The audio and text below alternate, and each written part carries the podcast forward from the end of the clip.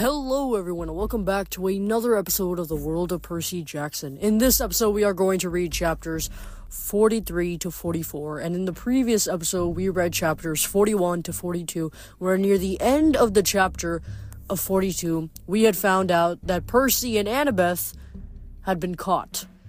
And now we will read chapter 43 to see what exactly is going to happen and how Piper is going to and the rest of the crew are going to save them. If you haven't checked out the previous episode, I highly recommend you do. And yes. But before we go into the, reading the rest of the chapter, I have a announcement to make. Um, if you will go to the bio of this podcast, I have officially made an Instagram. Um, yes, and after much careful consideration, I decided that I think that this would be the best way to give announcements and uh, future shout outs. So I'll try my best to get those um, up and going. But yes, do please check out the Instagram um, account that I have attached in the bio. And if you're able to follow, that would be greatly appreciated. But yeah, um, so now we'll read chapter 43 Piper. Piper watched in horror as the giant king rose to his full height, almost as tall as the temple columns. His face looked just as Piper remembered green as bile with a twisted sneer, his seaweed colored hair braided with swords and axes taken from dead demigods. He loomed over the captives, watching them wriggle. They arrived just as you foresaw, Enceladus. Ha ha ha! well done. Piper's old enemy bowed his head, braided bones clattering in his dreadlocks. It was simple, my king. The flame designs gleamed on his armor. His spear burned with purplish fire. He only needed one hand to hold his captive. Despite all of Percy Jackson's power, despite everything he had survived, in the end he was helpless against the sheer strength of the giant and the inevitability of the prophecy. I knew these two would lead the assault. Enceladus continued. I understand how they think, Athena and Poseidon. They were just like these children. They both came here thinking to claim this city. Their arrogance has undone them. Over the roar of the crowd, Piper could barely hear herself think, but she replayed Enceladus's words. These two would lead the assault. Her heart raced. The giants had expected Percy and Annabeth. They didn't expect her. For once being Piper McLean, the daughter of Aphrodite, the one nobody took seriously, might play to her advantage. Annabeth tried to say something, but the giantess Periboia shook her by the neck. Shut up! None of your silver tongued trickery! The princess drew a hunting knife as long as Piper's sword. Let me do the honors, father! Wait, daughter. The king stepped back. The sacrifice must be done properly. Thoon, destroyer of the fates, come forward! The wizened gray giant shuffled into sight, holding an oversized meat cleaver. He fixed his milky eyes on Annabeth. Percy shouted. At the other end of the Acropolis, a hundred yards away, a geyser of water shot into the sky. King Porphyrion laughed. Ha ha ha! You'll have to do better than that, son of Poseidon. The earth is too powerful here. Even your father wouldn't be able to summon more than a salty spring. But never fear, the only liquid we require from you is your blood. Piper scanned the sky desperately.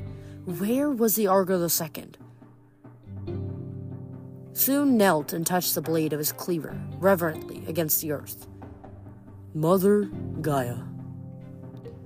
His voice was impossibly deep, shaking the ruins, making the metal scaffold resonate under Piper's feet.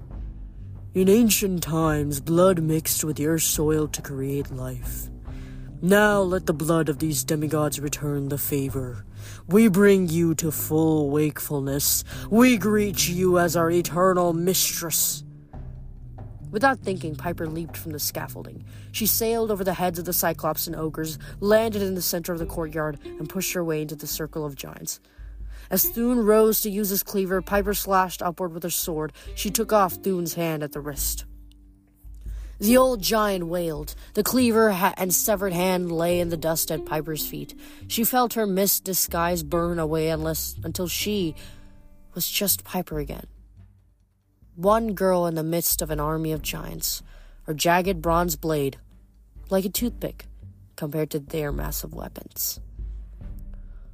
What is this? Porphyrion thundered. How dare this weak, useless creature interrupt? Piper followed her gut. She attacked.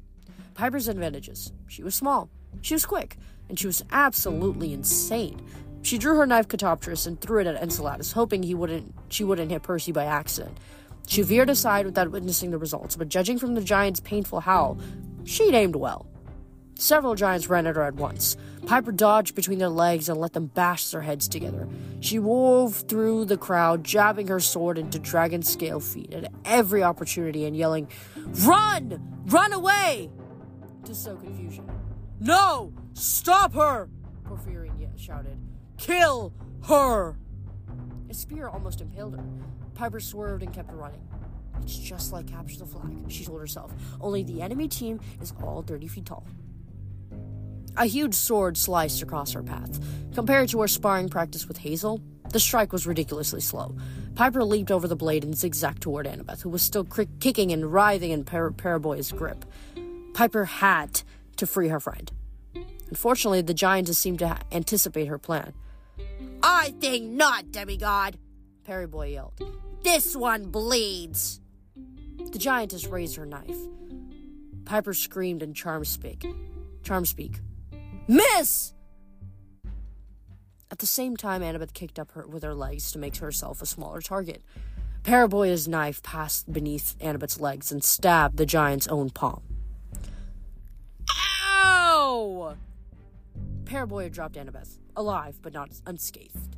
The dagger had slashed a nasty gash across the back of her thigh. As Annabeth rolled away, her blood soaked into the earth. The blood of Olympus, Piper thought with dread. But she couldn't do anything about that. She had to help Annabeth.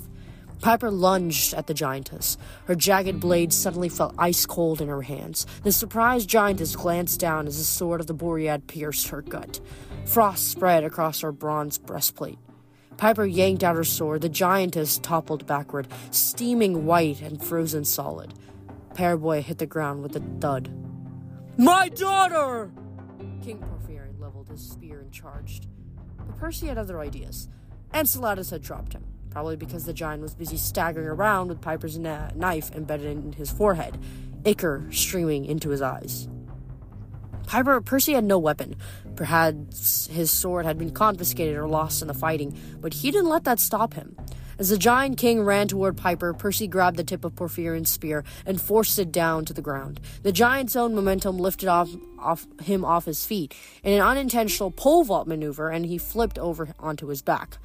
Meanwhile, Annabeth dragged herself across the dirt. Piper ran to her side. She stood over her friend, sweeping her blade back and forth to keep the giants at bay. Cold blue steam now wreathed her blade. Who wants to be the next popsicle? She yelled, channeling anger into her charm speak. Who wants to go back to Tartarus? That seemed to hit her nerve. The giant shuffled uneasily, glancing at the frozen body of Periboia. And why shouldn't Piper intimidate them? Aphrodite was the most ancient Olympian, born of the sea and the blood of Ouranos. She was older than Poseidon or Athena or even Zeus, and Piper was her daughter. More than that, she was a McLean. Her father had come from nothing.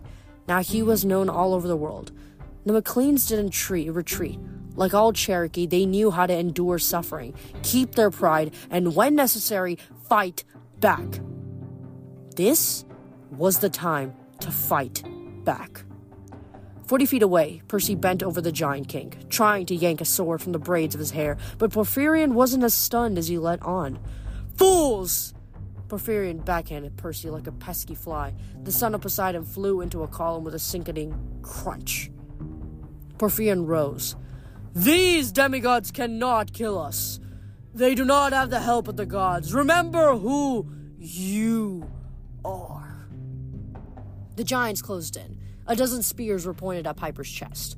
Annabeth struggled to her feet. She retrieved Periboia's hunting knife, but she could barely stand upright, much less fight. Each time a drop of her blood hit the ground, it bubbled, turning from red to gold. Percy tried to stand, but he was obviously dazed. He wouldn't be able to defend himself. Piper's only choice was to keep the giants focused on her. Come on then, she yelled. I'll destroy you all myself if I have to. A metallic smell of storm filled the air. All the hairs on Piper's arms stood up. The thing is, said a voice from above, you don't have to. Piper's heart could have floated out of her body.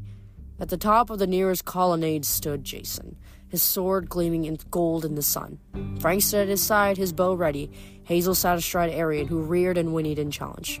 With a deafening blast, a white bolt arced from the sky, straight through Jason's body as he leaped, wreathed in lighting lightning, at the giant king. And that's the end of chapter 43. I think that well firstly it was a very it was an amazing chapter and i think that this is something that we can kind of see of an arc here kind of like a shift in mindset for piper as we all know it's a very common conception that all of these demigods as we continue to look through their perspectives they all feel some kind of less worth and value starting off it seems like they don't have much self-esteem and it's very, very upsetting to see. To regular mortals, it's amazing at first thought. I mean, these demigods are the children of gods. But throughout these books, we see that the life of being a demigod is not as easy as it may sound at first. Once you begin to dig deeper into the iceberg, there's a lot more drawbacks than there are to having benefits of being a child of a god or a goddess. And I think that these books were really able to highlight that. And we could see that in Piper's perspective. She feels as though being the daughter of Aphrodite in the beginning is something that shouldn't even matter. I mean, she wasn't even there, and her father was practically the only one who raised her. She uses that as a way of trying to diminish the fact that she has any relationship with Aphrodite in the first place. But as the book progresses on and we continue to learn more about Piper, we see that she's starting to even take in those drawbacks, trying to overcome those drawbacks that she sees for herself. We start we started seeing it when she took over as camp counselor and now we are seeing it as she once saw things that were potentially as drawbacks, such as seeing that the monsters anticipated Percy and Annabeth to be the leaders, but not Piper, to turning those points of drawback into moments of triumph, moments of opportunity. And I think that that's something that we can really admire with Piper here. After the break, we'll come back and we'll finish up by reading chapter 44 and come back while also reading the Q&A session. So, see you after the break.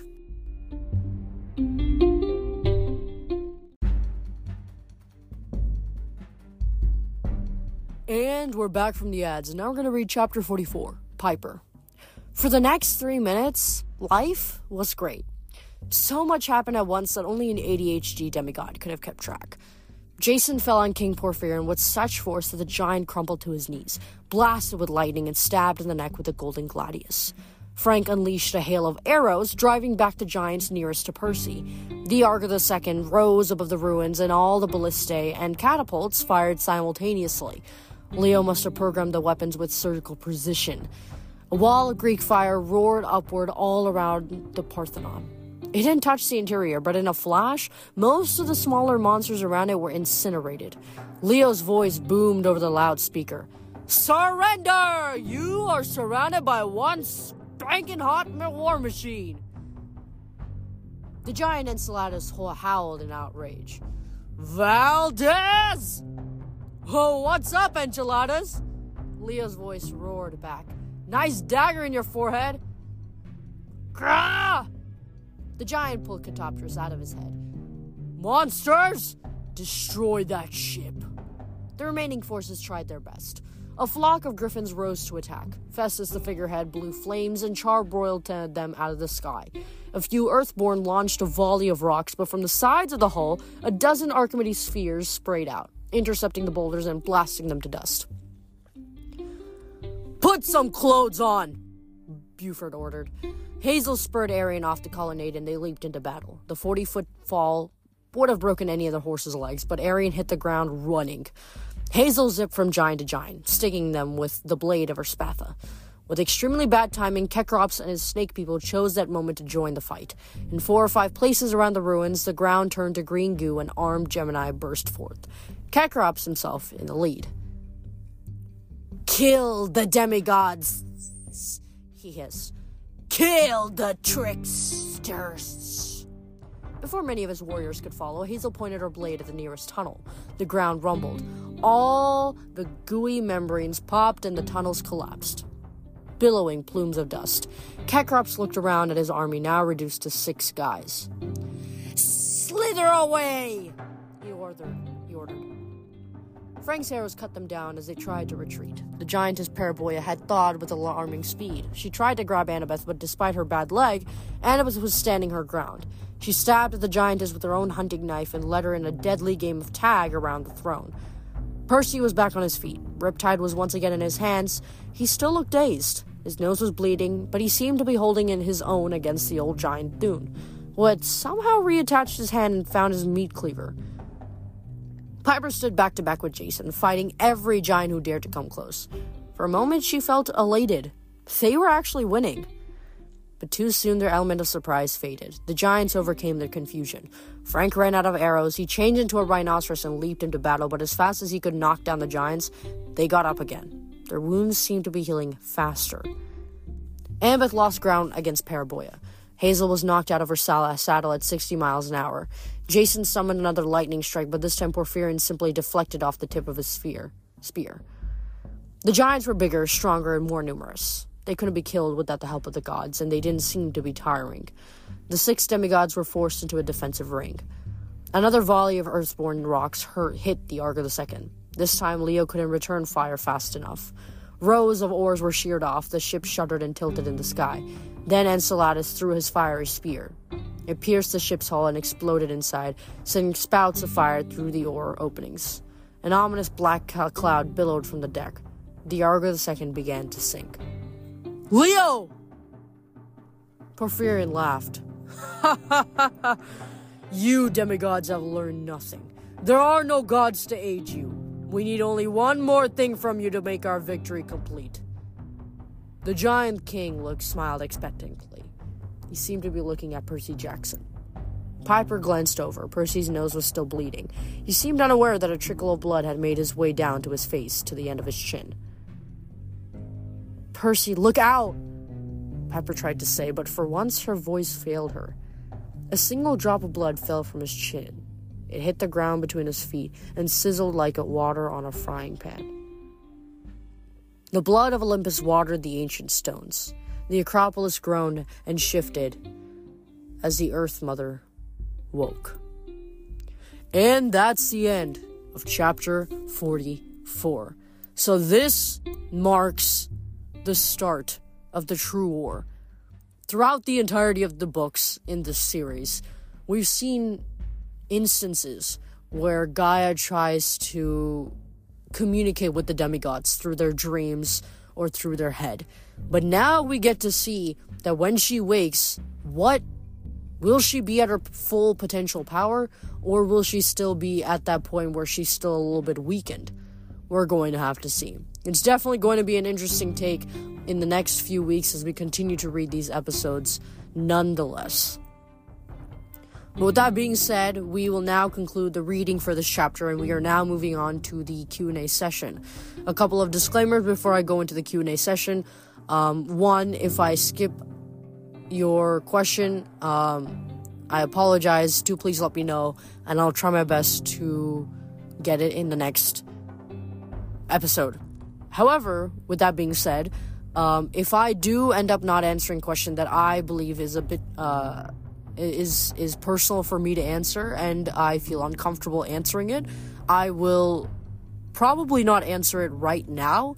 Hopefully, in the future, I'll be able to start um, opening up about myself a lot more. But at the moment, right now, I am unable to answer any questions that are in regards to me um, as a person. And uh, the second one is if uh, I read a question and I believe that I answered it in a previous episode, I will probably not answer it again. This is just so I can start getting um, answering more questions, as many questions as I can. Um, but do please check out the previous episodes that um, I try my best that I answered them in. Um, but yes. So now, without further ado, uh, let's start with the questions. So the first one is if you were a demigod, who would your parent be and what would you name your weapon? Well, when I took the godly parent quiz, I got Athena. And if and my weapon would probably be let's see. Um probably I'm not sure what my weapon would be. Maybe a helm similar to Athena's helm helmet. I think it's a helmet. It should be a helmet. I hope it's a helmet. But I think something close to Athena's helm. Um just I think it would be much easier uh, for um or sorry, it would be very interesting to see the rather the war aspects of Athena um, I think that we always get are captured by that wisdom part of Athena, uh, but I really, really would like to explore more of the battle side of Athena. So I think I would definitely have Athena's helm as one of my weapons. Um, next question is: Will you make a Hunger Games podcast? I'll have to think about it, but it's definitely in the maybe pile. Next question is: Scariest monster in the series? Easily Tartarus. Um, Next question is Do you make the entire episode in one day or throughout the week? One day. Um, I just get it all done within one day. Uh, next question is Would you rather live in Greece or Rome? I would probably like to live in between them so I could visit both of them and it would be a very fun experience. So, I'm not a great geography person, but yes, that's where I would hope. To be in between Greece and Rome. Um, what's something about you that may be surprising? Uh, let's see. I have a fear of bugs. It's, yeah, I'm very scared of them. It's, it's a very scary thought. They're such tiny little creatures, but they can do so much to you that not even an animal 10 times your size could do. So, just the sheer thought of that probably makes me shudder. But yeah. Uh, next question is Who would win, Percy or Luke Skywalker? Probably Percy. I think Percy's experience with fighting with the war god all the way in The Lightning Thief to now, I think he has a. He probably would win that. Um, next question. If Percy, Jason, Nico, Thalia, Bianca, and Hazel got into a fight, who do you think would win? Winning wise, I would say Percy. Um, but I don't think anybody would necessarily get hurt because they're all friends with each other, and I don't think, unless they were probably entranced, I would say it's Percy, most likely.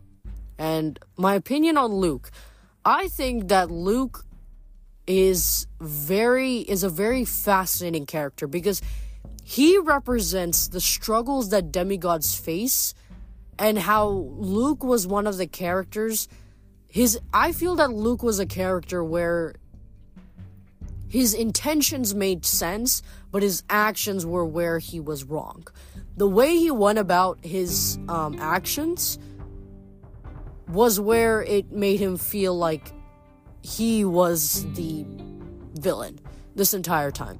When in reality, his reasoning for the entire thing made sense. I mean, his anger towards Hermes for abandoning his family, and then just the other scenarios that he's witnessed at his time at Camp Half Blood. I think that pent up anger, it makes sense for him to feel that way. But I think that the fact that he decided to side with Kronos and decide to attack even the innocent ones, including the demigods who did no harm wrong, I think that's where he definitely went wrong. I think that maybe what Luke should have done, or maybe not should have done, because I know this is probably very hard to do, but I think that he definitely should have done something where he makes the gods realize what they were doing. And I think that this is what Percy really tried to do. Um, at the end of the fight with Kronos, when he gets summoned and he's offered that immortality offer, I think that if he was with Luke, it really would have made up for that, for all of that pent up anger that Luke has had this entire time. I just. I wish he was there with Percy because they would they both would have been able to bring so much justice and so much end to all the pain and suffering that demigods face on an everyday basis, both with their home life and their just life in general. And I think that it's something that I think that Luke is one of the most complex characters in the entirety of this of all these books, of all the books that uh, Uncle Rick has written. I think that Luke is probably one of the most complex characters that he has ever written, and I think that that's what's amazing to read about him. So yes, that concludes the end of the Q and A session. I hope you guys enjoyed ans- uh, listening to my responses as much as I enjoyed answering to those responses.